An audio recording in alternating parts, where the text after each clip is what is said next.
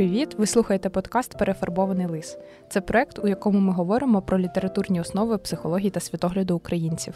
Я Марія Діденко. І я Валентина Мержиєвська. І ось ми дісталися до завершення шостого сезону перефарбованого лиса, е, який Ех. такий трошечки ніби бонусний, тому що це одинадцятий випуск в цьому сезоні. І буде він присвячений прекрасній кіноповісті Зачарована Десна. Дуже символічно, що ми записуємо цей випуск саме зараз. Зараз 25 квітня, тому що якраз в Київській області аномально вийшла з берегів річка Десна і е, затопила багато сіл, багато городів. Тому, читаючи цю повість, я знову поринала в ці розповіді своєї родини. Моя родина походить з села Пухівка, села Рожівка. Пухівка це село на березі Десни, і в них постійні ці історії роками проповані. Багато фотографій я бачила, і тому Великдень на даху хати зустрічали? Так, так, так. Це дійсно так було. Навіть в дитинстві моєї мами ще були такі історії, коли села настільки затоплювали, що люди люди пересувались на човнах. Дуже цікаво. У мене взагалі дуже багато різноманітних вражень було, коли я читала цей твір. Е, з одного боку, були дуже такі позитивні яскраві переживання, з іншого боку, тут така кількість гачечків, які мене чіпляли за болюче, просто неймовірно. Я не знаю, як це сприймається в школі. Я не пам'ятаю, чи я читала цей твір е, під час навчання, але зараз просто така кількість. Я думаю, що ми це зараз обговоримо. Для мене зачарована десна якось перегукується з Тореадором з Васюківки, насправді. Тому да, що щось так, є схоже. Та так само е, головний герой, хлопчик приблизно одного віку з Тореадорами, і відбуваються якісь події, опис реалій. Він молодший. Ти пам'ятаєш, там є момент, де його в школу приводять. Угу. Тобто, значить, він ще, ну навіть якщо допустити, що його в більш старшому віці приводять, ніж зараз водять в школу, а в Тореодорах це все-таки вже е, п'ятий клас, тобто більш дорослі. Ну, все одно... Але схоже, да, сільське схоже. дитинство. Схоже, це відчуття сільського дитинства, і дуже багато деталей, і багато опису е, родини, стосунків у родині. Тому для мене це було близько. Але я настільки була здивована, коли прочитала зараз зачаровану десну. Наскільки відрізняється враження в дитинстві, бо в дитинстві ти багато де смієшся, це видається смішним, там прокльони баби, якісь е, смішні порівняння. Ти з цього реально щиро смієшся, а коли ти читаєш дорослим, то абсолютно трагічна ситуація. Угу. І завершення таке. Ну добре, не будемо забігати наперед, підемо поступово. Трошечки про Довженка е, не будемо зупинятись надовго, а дуже раджу переслухати наш випуск, який присвячений майстру корабля Юрія Яновського, тому що в майстрі корабля один з персонажів має Довженка за прототип, і ми трошечки згадували, як пов'язані там їхні історії. Думаю, вам цікаво буде це послухати. І е, не можу не зупинитись тільки на одному моменті, що коли Довженко жив в Харкові, то він спілкувався з великою кількістю митців, які в той час теж перебували в Харкові. І одна постать, яка вже з певною періодичністю виринає в нашому подкасті на других ролях, це Василь Ілан Блакитний. Угу. Який пам'ятаєш, ми якраз згадували, що він зіграв свою роль в, в долі сезоні. Семенка, в долі Тичини. Угу. І коли Лан Блакитний був головним редактором газеті Вісті УЦВК, то він взяв Довженка художником, карикатуристом в цю газету. Тобто він просто реально був Це... сірим кардиналом е, українського мистецтва початку ХХ століття. Хрещена фея. Так, так. Я навіть е, читала якусь статтю про нього. У нього було доволі коротке життя. Він трохи старше 30 років помер, тобто у нього серцева недостатність була, але його називали генератор постійного струму української літератури. От уявляєш, як його люди сприймали тоді, що він дійсно був дотичний до дуже багатьох процесів. І Довженко тоді жив в такій ніби комуні. От там же він задружився з Юрієм Яновським, з Миколою Бажаном, і у них потім була така співтворчість.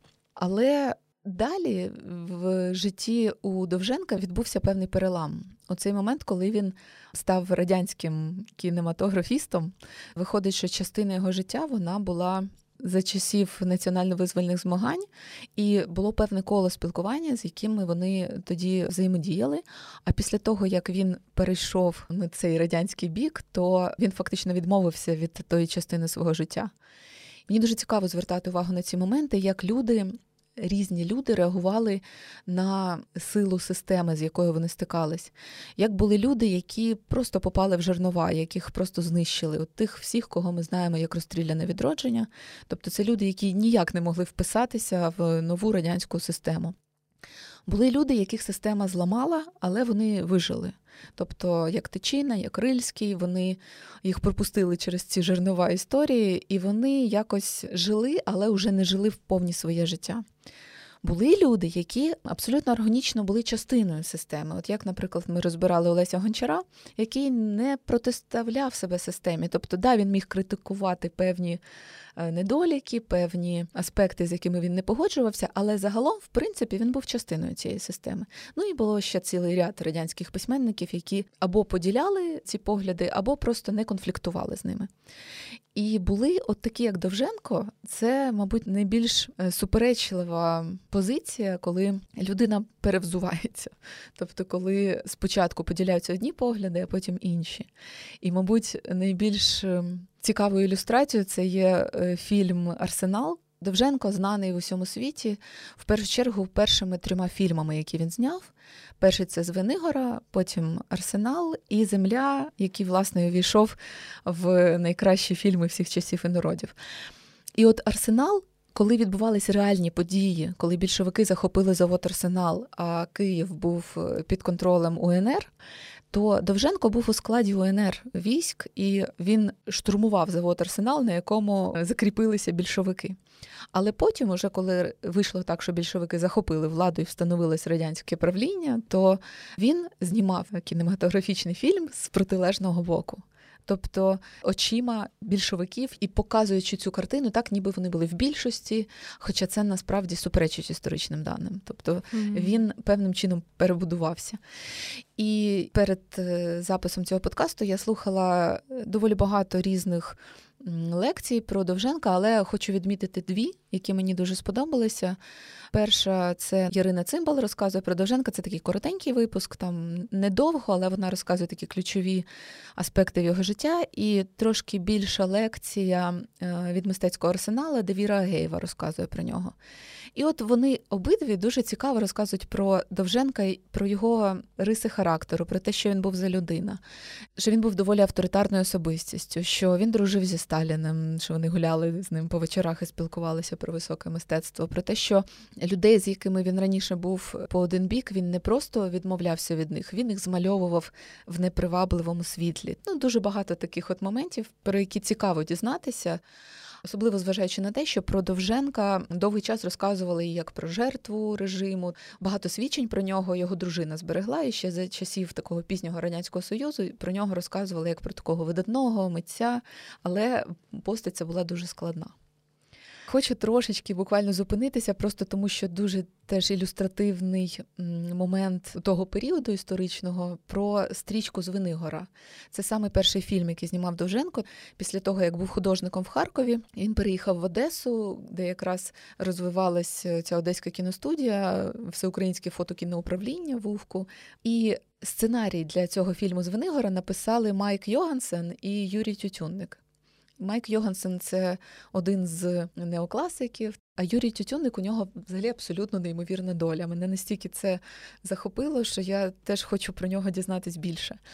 Він був е, генерал-хорунжем армії УНР. Спочатку він був е, офіцером в російській армії, але після того, як в Києві утворилась Центральна Рада, він займався українізацією цих от російських частин, які були на території України. Потім в процесі оцих от національно-визвольних змагань він багато разів об'єднувався з різними. Загонами, от, наприклад, в 19-му році він об'єднався з загонами Атомана Григорєва. Після захоплення Києва більшовиками він розгорнув е, Звенигородський кіш на 20 тисяч людей. Тобто він був таким дуже талановитим військовим організатором і був одним з ініціаторів і керівників першого зимового походу. Тобто, це такий рейд по тилах більшовиків, який відбувався тоді. Ось, але коли вже завершились національні визвольні змагання, е, він був заарештований. Це вже в 23-му році. Його одразу не стратили, тому що він був дуже впливовою особистістю. І його шантажували тим, що у нього була дружина і дочка, і фактично йому пригрозили смертю його рідних, якщо він не піде на співпрацю. І Він був змушений співпрацювати. І навіть був такий ж кінематографічний момент, що тоді зняли такий пропагандистський фільм БКП. Пілсуцький купив петлюру, тобто, щоб показати в непривабливому світлі оцих борців за українську незалежність тих часів. І Юрій Тютюник в цьому фільмі грав самого себе. Тільки в реальному житті він справді в це вірив, боровся і був героєм, а грати він був змушений в такому фільмі, де він був змальований таким уже негативним комедійним персонажем, з якого насміхались більшовики. Жесть, а як ну невже це був такий тиск, що він погодився? Да, видно, що такий. Ти згадаєш, що відбувалося, коли був червоний терор. Видно, на людину є можливості натиснути як хочеш. Але цікаво, що він в радянські часи він якийсь час був обмежений в правах, тобто він не сидів у в'язниці, але він мав можливість працювати на одеській кіностудії сценаристом. Тобто це були дуже дивні часи насправді. І виходить, що Довженко він фактично після того, як уже встановилась радянська влада, він мав можливість зайнятися переписуванням своєї власної біографії. Тобто він її просто вписав в правильний контекст, правильно розставив акценти, по-іншому підсвітив персонажів. Такий цікавий біографічний момент. Але не можна не віддати йому належне як дійсно дуже талановитому режисеру от за оці от перші три фільми. Тому що ну, потім він дуже багато знімав таких гіток більше. І те, що він винайшов жанр кіноповісті, Тобто він же ці текстові варіанти писав після того, як були зроблені сценарії для фільмів. Тобто не екранізація тексту, а навпаки, зворотній процес. Це було надзвичайно цікаво. І останній момент, який я хочу зробити відступ від е, Довженка. Оці лекції Віри Агєєвої, яку я слухала про Довженка, торкаються вірша Сосюри Любіть Україну. І там такий цікавий момент в обговоренні, що Віра Геєва каже: Ні, ну зрозуміло, що зараз ніхто так не відчуває. Студентам смішно це читати, особливо рядки. Коханий любить не захоче тебе, коли ти не любиш в країну. І тут я розумію, що ця лекція записана у 2017 році, коли дійсно це виглядало не так. Але зараз я якраз згадала такі моменти, наприклад, як зараз е, люди, які активно там волонтерять, ставляться до тих, хто намагається не помічати війну, не помічати, що відбувається в країні. Чи, наприклад, така історія, це теж десь е, в стрічці проскочило. Дівчина познайомилась з хлопцем, і якось вони там сподобались один одному, якась там у них іскорка пробігла, але вони в різних містах. І е, дівчина каже: Ну так це ж не проблема, приїжджай до мене в гості. А він каже: Ти знаєш, я не хочу їхати. Військомат? Да, бо боюсь, що повістку зловлять. Вона така, що серйозно? Хіба це не те, про що писав Сосюра? Зрозуміло, що є хімія, кохання, потяг і все таке. але коли ти бачиш, що людина в критичній для країни ситуації намагається негідно повестися, то це може відвернути. Тобто, все-таки коханий любить, не захоче тебе, коли ти не любиш в країну, працює просто в критичній ситуації. І згадаємо, що Сосюра цей вірш писав одразу після Другої світової. Тобто він це якраз гостро відчував, так само, як ми зараз відчуваємо. А в мирні часи це невідчутно. І нам треба бути готовим, що дуже багато тої поезії, тих творів, які народжуються зараз під час війни, після тривалого мирного часу не будуть зрозумілими. Так, це інші контексти. І вони дуже впливають на наше сприйняття взагалі літератури. Так само, як Шевченко багатьом не був зрозумілий. Я не розуміла, в чому геній Шевченка і чому він головний в українській літературі. І під час е, повномасштабного вторгнення е, до мене дійшло. От тепер нам треба навчитись це пояснювати тим, хто буде там через покоління е, зростати, не розуміючи. Повертаючись до Довженка і до зачарованої Десни, це автобіографічна кіноповість, і автор розказує там про своє реальне дитинство. Він, мені здається, так, років десь, мабуть, до семи, до восьми, скоріше за все, тому що завершується періодом, коли батько його веде в школу. Я не буду переказувати сюжет, тому що в сюжеті мало якоїсь хронологічної послідовності. Там є просто важливі такі е, події, якісь цікаві історії, і дуже приємно читати цю кіноповість. Вона написана цікаво, дуже колоритно, дуже раджу її перечитати. Описується родина. Мати, батько, дід Семен, прабаба Марусина описуються стосунки в цій родині, одночасна раптова смерть чотирьох братів, смерть прабаби Марусини і народження сестри. Про те, як на Великдень у селі була велика повінь, і батько на човні рятував односельців, і священник, який е, святив Паски, перевернувся на човні, і яка була реакція у сусідів. Взагалі про село, про бійки, про домашніх тварин багато, про його улюбленого пса, про коней, про городи. Про коней тільки. Давайте я вам спочатку про собак розкажу, а вже потім про коней. Так, про колядників і завершується все епізодом, коли батько відводить Олександра Сашка до вчителя. І вчитель каже батьку, що учень якийсь неразвитий. Угу. Тому це така невеличка замальовочка. Там мало рефлексії насправді, а там дуже яскраві описи своїх спогадів. Так, цей момент, що з вчителем не склалося, це дійсно правдива штука. Кажуть, що Довженко дуже не пощастило з освітою, взагалі не складалося. Дуже красивий текст. Реально, ці описи вони не обтяжливі. Описи природи, описи людей, вони настільки захопливі. Мені, знаєш, дуже сподобався фрагмент на самому початку, там, де маленький Сашко описує, що він любить, а що він не любить. Угу. І мені згадалося фільм Амелі.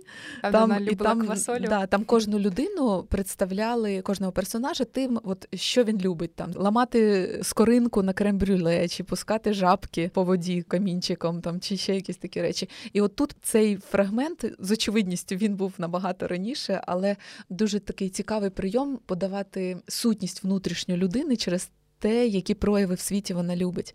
І мені страшенно сподобався акцент на музику. Ти пам'ятаєш, яку музику він сказав, що він любить? Сашко маленький. Він сказав: найбільше мені подобається музика клепання коси. Ох, це класно. І я навіть згадала, що в очеретяного кота є е, пісня Клепана коса. Тобто це видно не тільки довженкове переживання, що цей звук він приємний. Та це якась така глибинна сільська культура, яка знаєш, на, на підсвідомості. Вона дуже приємна і дуже підсилююча. Там немає жодного засудження, якогось зневажання цієї культури, а навпаки, таке черпання сили в усіх природних явищах, в усіх особливостях і звичаях. Оце та частина, яка дуже приваблива в цьому творі, але водночас тут. Страшні стосунки в родині. Не тільки стосунки, там дуже багато таких моментів, які просто роблять mm-hmm. боляче. Я не була готова до того, що цей твір зробить настільки боляче. Давай почнемо з того, з чого починається зачарована десна, з оцих прокльонів. Я думаю, що це приблизно як з кайдашевою сім'єю. Коли діти читають в школі, вони з цього ржуть. Треба дати трохи контексту. Там проклинає Сашка і всіх родичів, і будь-кого прабаба. Да. А щоб тобі, щоб ти до Різдва не дожив, щоб так. тобі добра не було. Ну, я думаю, що ці прокльони вони е, багато де зустрічаються і в літературі, і в кіно. І що це взагалі за феномен такий? Звідки це походить? Це щось дуже е, давнє, дуже глибинне. Можливо, це навіть, знаєш, мені зараз згадалося, як ми говорили про тіні забутих предків, коли виходив господар і гукав на Різдво всяку нечисть, всяких ведмедів до них на вечерю, ніби прикликав їх для того, щоб насправді від них захистити змінитися. І, можливо, ці прокльони колись так і працювали, якась давня магія, коли бажали найгіршого, щоб саме від цього захистити. Але зараз воно сприймається дослівно, що є прабаба, яка така давня. Людина в роду, і особливо знаючи, що в цій родині померло багато дітей. Там же йдеться не тільки про цих чотирьох хлопців, чотирьох братів. Просто коли Сашко каже, що я любив коливо, колево це поминальна їжа, яку їдять на похоронах. Тобто це скільки треба похорон пережити для того, щоб зрозуміти, що ти любиш колево. І при тому всьому, що реально з багатьох дітей вижив один Сашко, і його ж ще й проклинати, я взагалі не розумію, як це можливо. У мене є кілька теорій. Перше, цей твір дуже цікаво читати з точки зору психології і з точки зору батьківства, тому що там є багато таких нелогічних реакцій, наприклад, Сашко малий дуже радіє, коли прабаба помирає. І він радіє, тому що радіє його матір. І його родичі, які там ура, нарешті баби немає, свобода. І він, коли говорить про ці новини сусідам, він радіє і сміється. І коли сусіди роблять йому зауваження, що ну як ти так, угу. для його це веселить. І для мене це ілюстрація того, що Коли, наприклад, в дорослому віці там дорослі діти своїм батькам кажуть, от ти там робив там тато, мама, ви робили отак, отак, і це було мені неприємно, це мене травмувало. А батьки кажуть, та як так? Ну не може такого бути. Ну хіба б я таке міг зробити? Це ще одна ілюстрація того, як відрізняється світогляд дитини і її психічна реальність від психічної реальності батьків. Ми ніколи не можемо зазирнути до дитини в голову і подивитися, як вона сприймала цю ситуацію. Ми можемо лише зрозуміти і проаналізувати, що ми робили, наші якісь вчинки конкретні. Час проходить, і ми вже на це не можемо ніяк навіть вплинути. Воно так і залишилося. І тут така ілюстрація, що це були дуже складні родинні стосунки, де було багато ненависті один до одного, де не було відчуття якоїсь любові, піклування. Але для малого це була звичайна родина, йому було нормально, йому було комфортно. Але я розумію, що в пізніше, в більш дорослому віці, ці сімейні стосунки все одно накладають якийсь відбиток. У мене, мабуть, найсильніший момент, де я відчувала, що любов е, в родині є, це коли чотири брати його загинули від хвороби, дуже швидко згоріли і померли, а він один вижив, і як батько за ними побивався. Це, мабуть, найстрашніше, що може бути, це загибель дітей. Я абсолютно не уявляю, як з цим можна впоратися, як з цим можна жити далі. На жаль, зараз дуже багато людей проживають подібний досвід, і це те, від чого не допоможуть жодні поради, співчуття. І що привернуло увагу в цьому тексті саме, це те, що Сашко, коли казав про своїх оцих братів, він казав ми. Угу навіть коли вони вже померли, у нього не було відділення себе від них. Тобто він казав: тато до нас прийшов. Мене це дуже вразило. І виходить, коли зараз говорять про якісь сучасні тенденції виховання, про там багато люди цікавляться загалом психологією, своїм саморозвитком, аналізом якихось своїх почуттів. І коли це протиставляється людям старших поколінь, і вони кажуть, та ладно, в нас такого не було, і ми виросли нормальними людьми, все ж було добре. Мене там батьки там е, били колись, і я там своїх дітей бив, і все нормально. Виходить, що людина, коли зростає в певному контексті, де там якісь речі нормалізовані, вона не помічає, що щось не так. Для неї це не є травмою, для неї це не є проблемою, і вона це сприймає як даність. А коли людина опиняється в інших обставинах, вона починає розуміти і аналізувати свій досвід через ці нові обставини. І з'являються тут з'являються травми, тут з'являється глибший аналіз почуттів своїх, тому що з тексту видно, що Сашко не радий, коли баба його проклинає, і Сашко боїться баби. І він розуміє, що він робить погано, коли він там вириває ці овочі недозрілі, і і він ховається в тютюні, щоб його не знайшли. Коли ми, сучасники, читаємо це, ми розуміємо, що це дуже страшна ситуація, що в цієї дитини немає базового відчуття безпеки, довіри до світу, в принципі, тому що він не може знайти підтримку навіть там в найрідніших. Ну да, тут насправді про загальний контекст дуже гарно говорять буквально останні абзаци зачарованої десни, коли вже дорослий Сашко, озираючись назад, розуміє, що ніхто в його родині не був щасливий. Це про те, що ми там кажемо про поняття травма. Можливо, люди із старших поколінь не усвідомлюють свою травму і вони не є травмованими. Але них, коли ми вони не просто дивимося, та, не просто не усвідомлюють, а вони не є травмованими. Я не думаю, що вони Наприклад. не є травмованими. От дивись, можна я зачитаю цей фрагмент, і ти мені скажеш, чи травмовані ці люди, чи ні. Довженко пише: було в минулому житті моїх батьків багато плачу, темряви і жалю. Неясні надії і марні сподівання знаходили собі могилу в горілці і сварках, а найбільш, чого їм відпустила доля, роботи і тяжкої праці. Всі прожили свій вік нещасливо, і кожен по-своєму і прадід, і дід, і батько з матір'ю. Так ніби всі були народжені для любові і мали всі талант до неї, та ж, певно, не знайшли одне одного чи не доглянули, і гнів, ненависть, які були огидні їм ціле життя, підкинули їм ворожка чарівниця, і всі життя облудні примари невпинно турбували їх і бентежили марно. І все життя їх було скорботним, як життя древніх. Вони не знали, як змінити його, і, віддаючи перевагу тому, чого не судила їм доба, не порадувались. І це вже каже дорослий Сашко. Так, але він каже, що вони топили це в горілці і сварках. Тобто, мені здається, людина, яка не є е, травмованою, засмученою своєю долею, вона не буде пити, щоб забутися. Хіба ні? Я думаю, що тоді ці люди не сприймали це як якусь травму чи проблему. Тобто, що це була норма, це нормально терпіти і бухати. Ну, я думаю, так досі є деякі люди вважають, що це нормально. Це просто цікаво, коли такий світогляд і такий контекст зіштовхується з іншим світоглядом. І тоді ми зі своєї призми зараз, там з 21-го сторіччя, сидимо там в Києві. Ми бачимо це так. І Довженко, коли виріс, він теж почав розуміти, що десь є якісь е, ну, нестиковки, що батьки насправді були нещасливими, що стосунки в родині були складними. А тоді, коли він малий, він описує діда як Бога. Його трохи забавляють прокльони баби. Він вважає, що це така цікава її особливість. Він mm-hmm. дуже любить свою матір. І він так описує батька як такого всесильного велета. Так, знаєш, я можу погодитись, тому що у них взагалі не було мети бути щасливими. uh От у його батьків, у баби, у них взагалі не було такої ні цілі в житті, ні наміру. У них була одна ціль. Вона була намальована на картині страшного суда. Так. Тобто вони всі приблизно розуміли, хто на якій сковорідці опиниться, і якби і це єдине майбутнє, яке вони бачили, у них не було варіантів.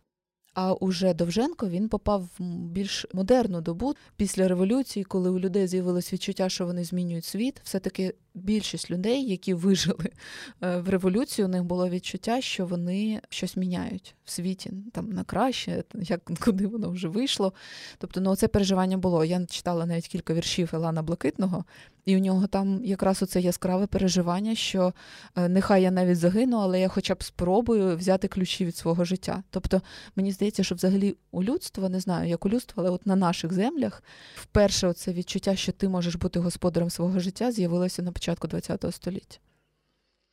Там ще є дуже цікавий момент про національну ідентичність. Він прям такий незвичний. Це дуже болючий момент. Так. Це ще один гачечок, за який мене смикнуло. Мені було, знаєш, я наштиркнулась поглядом на е, ці рядки і ледве себе змусила дочитати абзац до кінця. Тобто, це настільки зараз актуальне і болісне питання. Вибачте, шановні слухачі, я вам це зачитаю коли на березі річки сидить Сашко з батьком, і ще там е, вони на сінокос тоді припливли, і бачить, на човнах люди пливуть. Ну і Сашко питає: а що там за люди пливуть? Тато здалека, Орловські, руські люди з Росії пливуть. А ми хто? Ми хіба не руські? Ні, ми не руські. А які ж ми, тату? Хто ми? А хто там нас знає? якось журливо проказує мені батько. Прості ми люди, синку, хахли, ті, що хліб обробляють. Сказать би, е, мужики ми, та ой, мужики і квит. Колись козаки, кажуть, були, а зараз тільки звання зосталось. А дід каже, що колись комарі були великі. От хіба що, на комарах він знається багато. Ціле життя чумакував по степах і годував їх, то гроші потім по шинках пропивав. Страшно згадати, що було. І це на секунду це твір зі шкільної програми. І якщо я не помиляюся, знову ж таки Віра Агеєва в лекції згадує, що у Довженка була дуже цікава думка про те, що найбільша трагедія українців це саме те, що вони змушені були забути, хто вони. Угу. Ну і це те, що ми зараз дуже багато натикаємося в історії, в цих всіх заборонах всього, що тільки тут було національного, що це все засуджувалось, витравлювалось, причому не тільки в радянському союзі, а й в період до цього. І це дійсно таке безпорадне відчуття, коли ти не можеш сказати, а хто ти є.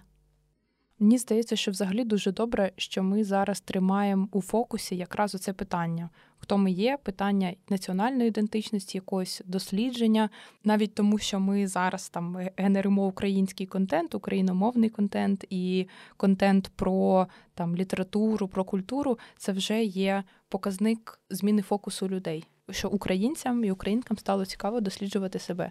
І не тільки досліджувати, а й розказувати про себе. Мені mm-hmm. здається, що якраз в оцих всіх численних проговореннях, які зараз є, ми потихеньку вибудовуємо, знаєш, підшукуємо ті слова, які найбільш правильно описують, хто ми.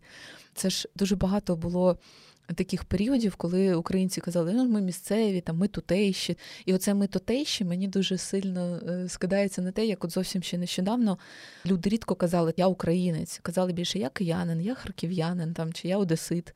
Тобто більш е, така локальна ідентичність була. Тепер вона стає такою більш загальною, і це дуже теж прикольне відчуття. Мені взагалі здається, що в зачарованій Десні є два моменти, де батько почувається дуже невпевненим. От це перше, де його син питає, хто ми, а він у нього немає цієї відповіді. І другий раз така невпевненість проскакує в розмові з вчителем. Угу.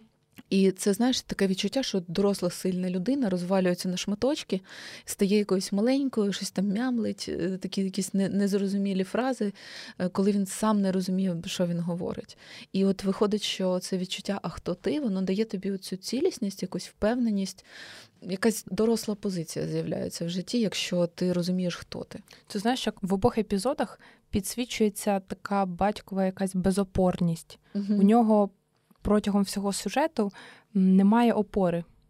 Там є епізод, де він е, допомагає рятувати людей на човні, і це єдиний епізод, де він змальовується таким якби героєм, але все одно там немає опорності, тому що це було перед Великоднем, суботу. І він каже: Ну я не можу поїхати. Це ж я ж мені треба розговітися, Пасха, і як це я буду працювати на Великдень, але все одно він піддається в усіх епізодах проглядається. Да-да-да. його Тут така... навіть не те, що піддається, це не була його ініціатива. Він від... таки... легко відступається від своїх навіть таких принципів мінімальних. Я схильна сприймати дорослу позицію людини, коли людина сама приймає рішення і сама його втілює. А тут виходить і його попросили. Тобто це не було у нього за покликом душі там попливти, mm-hmm. допомагати людям. Його до цього якби Змусили. заохотили. Ну не будемо казати, змусили, ну, та, не зм... Хоча, але ну... якось спонукали, скажімо так. Ну і оцей момент з вчителем це якраз дуже добре показує стосунки з російською культурою для мене, просто з цієї освіти. Цей народний вчитель, який російською мовою балакає з українськими селянами, і з такою зверхністю. Це прям такий ілюстративний момент. «Ета твой? спитав він батька, зиркнувши на мене з під окулярів. Так, звеніть, самій хлопець, чи сказати приб'ятьонок меншенький, відповів батько тихим чужим голосом, смиренним, як у церкві. Дуже нагадує ці всі е, твори, де змальовано, як українці намагаються російською мовою балакати, там, типу, як за двома зайцями чи щось таке. Тобто намагання підлаштуватися під більш сильного. І тут вчитель є просто частиною цієї. Ну, імперської тоді ще сили, і людина одразу готова відмовитися від свого. Тобто, тут мені цей момент був особливо болісний, тому що ну, людина все життя говорить українською мовою, тут вона хопа, і в якийсь момент починає просто підігрувати. Все, що ми з тобою зустрічали в Мині Мазайло, все, що ми ну, в багатьох творах це проскакує. Ми ще, до речі, хочу пригадати наш бонусний випуск про міську і сільську культуру з Юлією Тимошенко, де ми так само говорили про схожі епізоди, які вже траплялися там в нашому з Юлею житті. Про перехід з української на російську мову в публічних якихось місцях, і як це на нас вплинуло. Подивися, як змінилося становище вчителя. Так, да, дуже сильно. І от там навіть коли на початку говориться, що він носив золоті гудзики і кокарду, mm дійсно, от в Російській імперії вчитель мав уніформу. Для мене це постать ближча до військових і поліцейських, ніж до такої гуманітарної якоїсь професії, тобто більш така е, сувора дисциплінарна функція була. Але чи можемо ми казати зараз, що у нас постать вчителя якось окреслена? Мені здається, що поняття вчителювання дуже трансформувалося. Зараз вчителем і наставником може бути будь-хто, бо є оця базова цінність людини як особистості і знань людських. Типу, що знає кожна людина. І зараз е, є це поняття наставництва, коли ти можеш нетворкінг, це все, коли є цінність спілкування, цінність передачі досвіду, особистого цінність знань. І так само зараз в системі освіти вчитель є з батьками-союзниками. Вони є рівними, вони є союзниками для е, досягнення спільної мети, навчання дитини, навчання і розвиток дитини. Ну, це такий ідеальний світ та, описуєш. Та, звісно. В цьому творі дуже відчутно, що тут вчитель частина держави, uh і людина тому себе такою маленькою, ну батьки, наприклад, відчувають, тому що вони комунікують не з людиною, яка має там свої рідні знання чи там, професію, а з частиною більшої системи, з частиною держави. І кокарди, мабуть, вони якраз були такими маячками, де держава позначила свій слід. Е, мені цікаво, як це буде розвиватись далі тому що дуже багато розмов про вчителів в Україні, зокрема, іде про те, що в професії вчителя треба повернути престижність. Тут йдеться не лише про оплачуваність. От, наприклад, коли в Україні виникла ця премія Global Teacher Prize, це ж не про гроші, це про Про статус. Про статус, про визнання заслуг, про повагу, можливо. І якраз в цьому потреба у вчителів, мабуть, навіть більше, ніж в оплаті. Ну, оплата теж важлива, але цього хочеться найбільше. Питання. Як може виглядати оцей особливий статус вчителя, Якщо він не є ставленником, типу. Ну так, якщо він не є е, гвинтиком держави, але є статусною особистістю в соціумі. Що це може бути? На що це може бути схоже? Давай спробуємо змоделювати. Це дуже цікаво, бо я зараз подумала, що в принципі вчителями стають люди, для яких важливо. Ну що, вчитель? Вчитель вчить, розказує, як треба, його слухають, ним захоплюються. Це люди, яким важливо бути в центрі уваги. Це люди, яким важливо взаємодіяти, і це люди, які хочуть поваги і захвату від інших людей. Тому що людина, якій не цікаво бути в центрі уваги, навряд чи піде вчителювати. Цікава думка. Вона не дуже корелює з тим, як кажуть, що у вчителі тривалий час ходили ті, хто нікуди не поступив. Ну тобто є ж така позиція.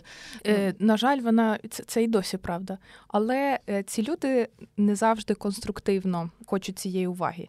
Насправді, блогер в інстаграмі, який знімає просто про те, що він їсть і куди він ходить, він має більше уваги ніж середньостатистичний вчитель.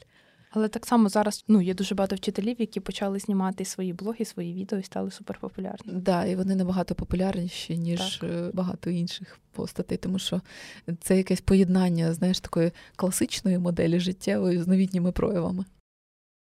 Тут таки проситься тема стосунків між внуками і дідусями бабусями.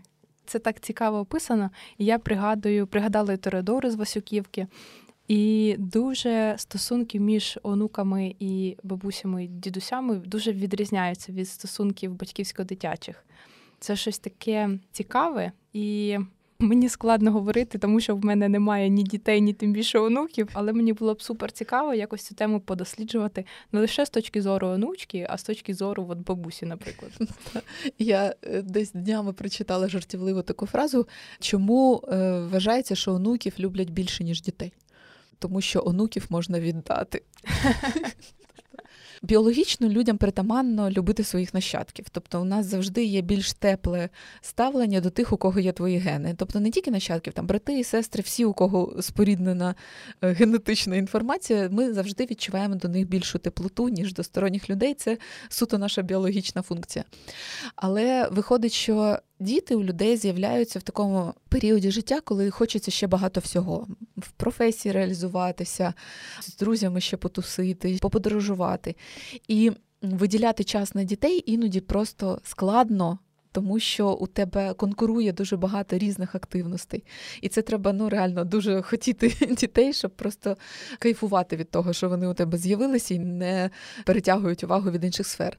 А коли з'являються онуки, як правило, це люди вже реалізувалися в якійсь сфері, вже наситились переживаннями, вже десь поподорожували, щось таке. І їм приємно виділяти час на спілкування з маленькими дітьми.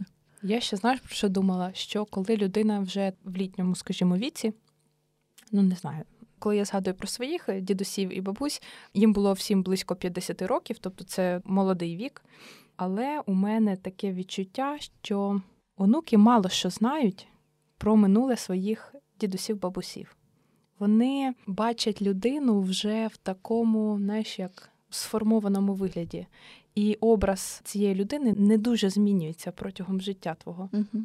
Пригадуєш, там 10 років тому, от вони були такі ж. І зараз вони теж такі. А коли ти думаєш про своїх батьків, то ти пригадуєш своє дитинство, і ти бачиш, як твої батьки, начебто, трансформуються. Угу. Я говорю зараз про себе. Я пам'ятаю, якими були мої батьки, коли я була е, дитиною, і які вони зараз. І я бачу зміни. Угу. А з дідусями, бабусями мені цих змін не помітно. Мені здається, що вони такі формування особистості завершено, угу. і вони просто живуть в цій сформованій особистості, в цій ролі. Ну, мабуть, так і є. так. І це дуже цікаве переживання. Це знаєш, як це щось таке. Стабільне, і ти дуже стабільно вибудовуєш стосунки з цією людиною. Вона, начебто, не ну, щось непохитне в твоєму та, житті. Вона радикально ніяк не змінюється. Тобто виходить, що спілкування з бабусями дідусями додають е, дітям е, момент е, стабільності, чогось незмінного, на що можна спертися. Мені здається, так, тому що можливо От я пригадую, що є в будь-якому випадку, що б там не сталося з батьками, якщо ти там посварився, приніс погану оцінку, ще щось, завжди знаєш, що хто тебе пожаліє, бабуся, дідусь завжди. Знаєш, що від них очікувати. Так, ти розумієш, що ну. Ну, будь-що може статися, і їхня думка про тебе ніяк не зміниться. Навіть якщо є якісь конфлікти з ними, ти розумієш, що вони все одно будуть тебе любити. І це дуже цікаво, тому що з батьками такого відчуття не було в дитинстві. Дуже цікаво. Ти знаєш, а я згадую своє спілкування з бабусею.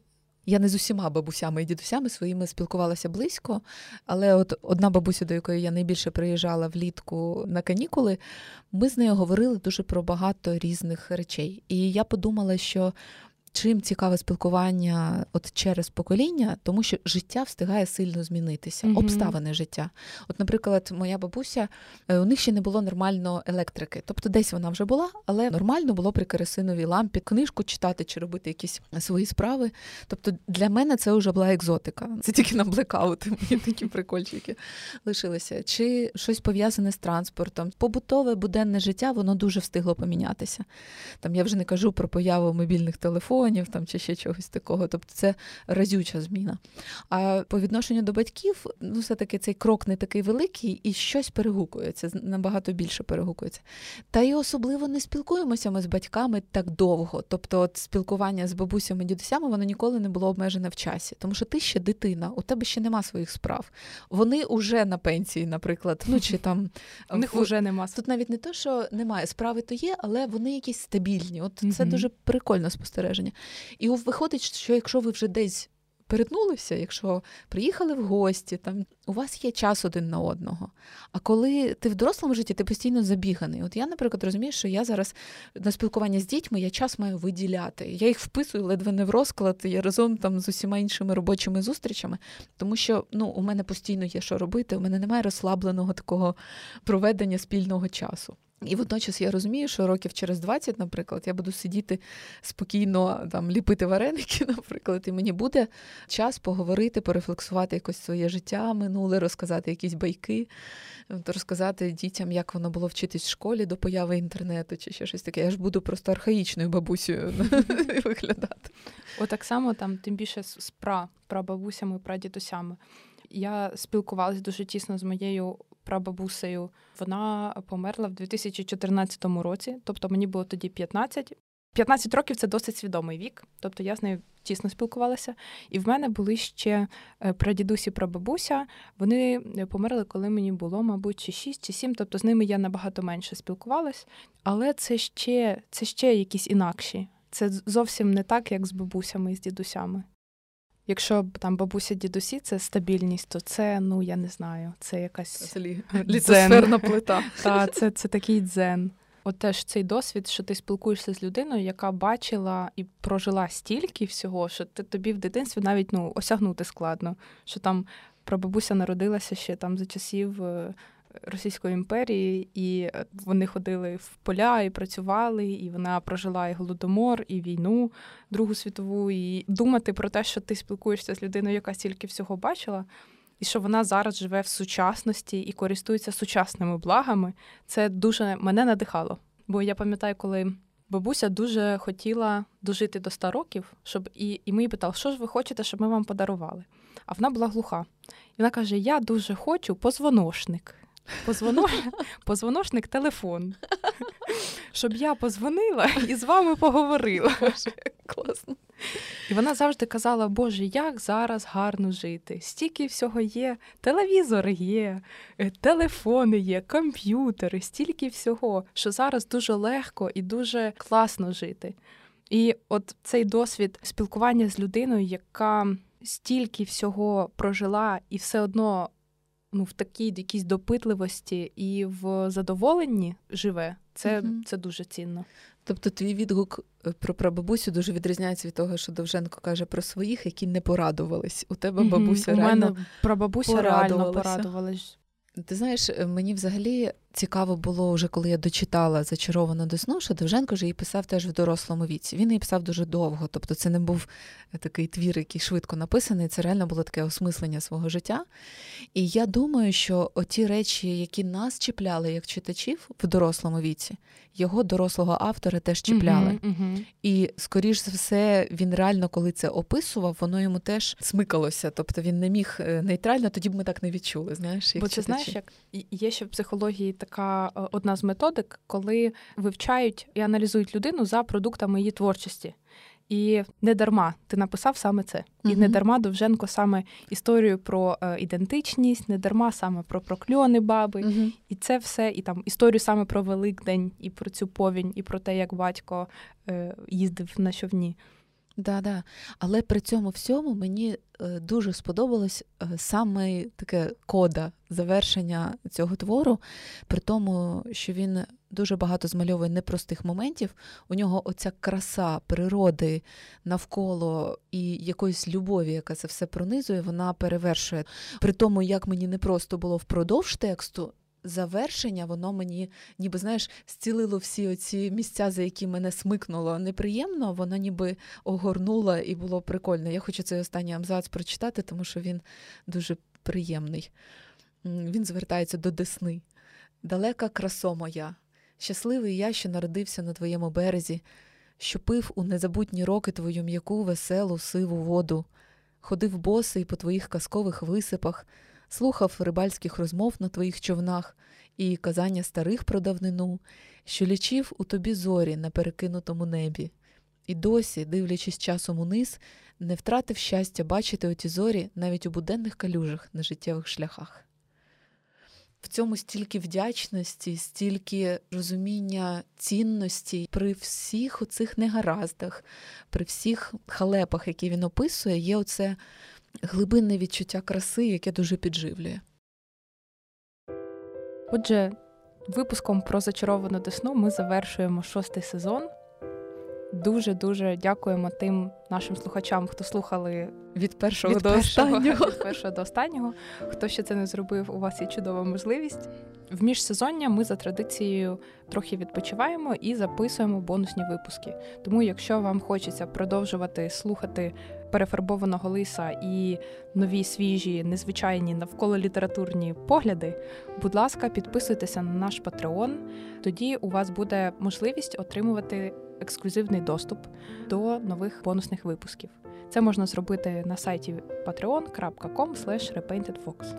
Також запрошуємо підписуватись на наші сторінки в соцмережах в інстаграмі repainted.fox, в Фейсбуці перефарбований лис і стежити за оновленнями. Під час запису цього сезону в нас з'явилося багато цікавих і свіжих ідей, несподіваних, про продовження розвіртуалізації перефарбованого лиса. Усі ці навколо літературні обговорення вони породжують прагнення створювати щось ще. І от для цього що ще ми будемо запрошувати тих, хто буде стежити за нами в соцмережах. Дякуємо і до зустрічі в новому сезоні точно. Почуємось.